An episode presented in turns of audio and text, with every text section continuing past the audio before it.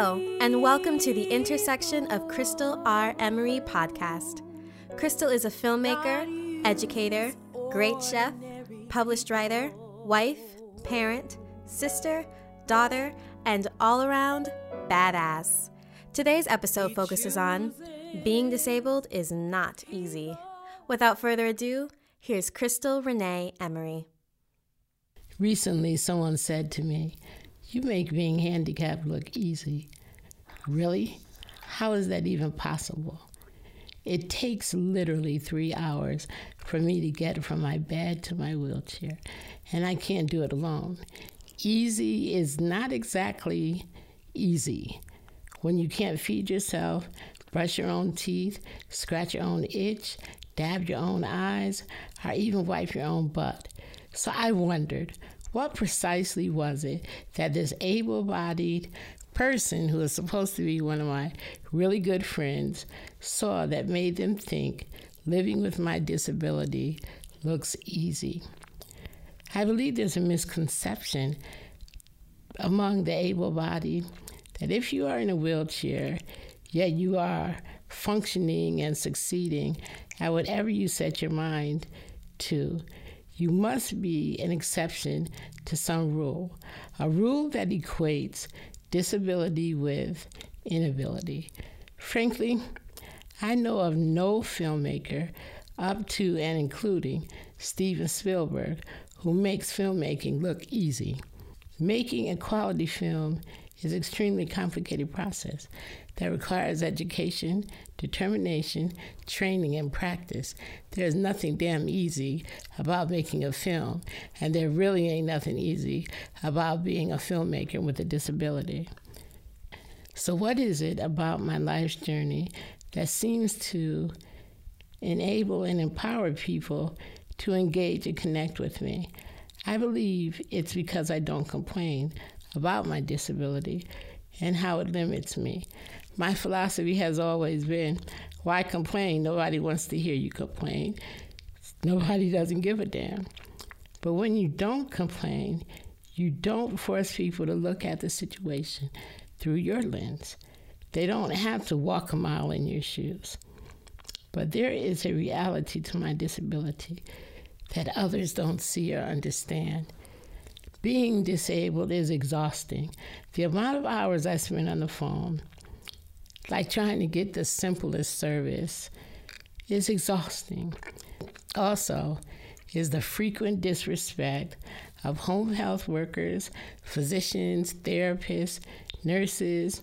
I believe they think that, well, because you're at home and you're disabled, you don't have nothing else to do but sit on the phone and wait for us to get around to servicing you, as would with any other person with a busy life and many responsibilities.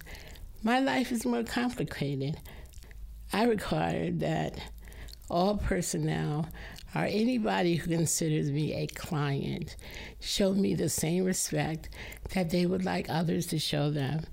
So when they show up at my house, unexpected, no appointment, and then they get mad because I'm like, well, I wasn't expecting you today, or particularly with a nurse from the home health agency. I said, or you could have called me and made an appointment. Their response is, well, you're not doing anything. And I always say, how would you feel if someone showed up at your home out of the blue with the attitude that you should be grateful for the services that they're providing you? It's exhausting, but there's another part to this. If I wasn't sick, they wouldn't have a job. So, therefore, they should really have even greater respect for me because they are making a living off of a difficult situation in my life and the lives of others that they serve. Being disabled can be demoralizing. I spend more time than you could possibly imagine trying to explain to aides how to feed me because people feed you the way that they eat. And I don't particularly like my food all mashed up together. How to hold a straw so I could drink it, how to brush my teeth. brushing in someone else's teeth is like one of the things that you never really want to have to experience. Because the way you floss yourself and the way somebody else flosses you, you know, can start your day off on the wrong foot. The list goes on and on. I have a reputation as a great cook, if I have to say so myself. But I can no longer actually prepare foods myself, just supervise it. So I sit in the kitchen and I've printed out all the recipes and the techniques. And I really miss making beautiful food, right? I mean, I loved cooking. I have been reduced to just sitting there explaining every step of my wonderful recipes to someone else. And if I leave that kitchen or I don't follow it through, I end up with burnt pots, broken utensils, and I cook a lot with tofu. And most people don't know how to handle tofu. So I end up with like a really bad tofu dish. It's just sort of crazy. And these are the things that able bodied people take for granted. You know, and these are the things that able bodied people have an attitude about what you should be grateful for anything. I am a human being just like everyone else. I deserve the same rights, just like everyone else. And the right to cook my food the way I want to eat it, um, the right to serve it the way that I want it to look. Being disabled is frustrating.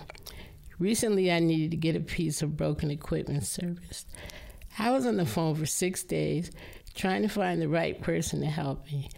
After I spent hours and hours reviewing and completing the necessary paperwork, someone says to me after six days, Oh, somebody made a mistake, and this wasn't entered in the computer, and that's why your insurance won't pay for it. Imagine if that piece of equipment was the difference between night and day. Not just whether I was comfortable, but the difference between night and day. You know, being disabled is very stressful.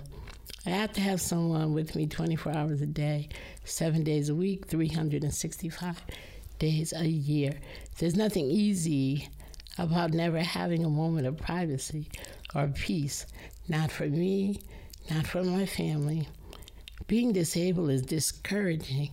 Nobody, no groups, no agency, no benefactors offered to provide an assistance to help me type or answer the phone or make it easy for me to earn a living and support myself and my family.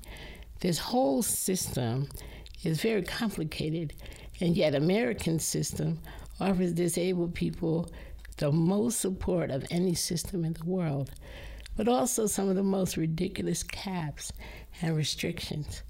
So, why am I talking about this? Because I am so tired of people comfortably avoiding my disability or the complicated hiring efforts that it takes even to go outside. So, hearing an insensitive comment like, You make being handicapped look easy, honestly, I wanted to slap her. Too bad I wasn't able bodied enough to do that. I would love for her to live a day in my life, just one day. Maybe she will find out for herself one day. Right now, almost one in five Americans are disabled, and the number is only projected to grow. Will all of them make it look easy? Or will we all just get used to putting them in these labeled groups disabled, elderly, retired, retarded? It's just a ridiculous, senseless system. There are many things that I do well. I can manage large amounts of data and moving pieces. I can create structure out of chaos. I can write novels. I create fabulous stories, make films, and take care of my family. But none of it is easy. So the next time one of my dear friends presumes to pontificate about my life circumstances. Don't be surprised if the evening news leads with the story. Quadriplegic black lady with wild hair slaps best friend over a comment about making handicap look easy. Because there is nothing about my life that looks easy. But join me at the intersection of life with Crystal R. Emery and continue to see where my journey takes us. Namaskar. Thank you for joining us for this episode of The Intersection of Crystal R. Emery. If you would like to learn more about or support Crystal's work, please visit urutherighttobe.org. If you like today's episode and want more Crystal, subscribe to our podcast so you can stay up to date on when new episodes are available. You can also follow Crystal on Twitter at Crystal R. Emery or at Changing STEM. Stay tuned for next week's episode. Thank you and namaskar.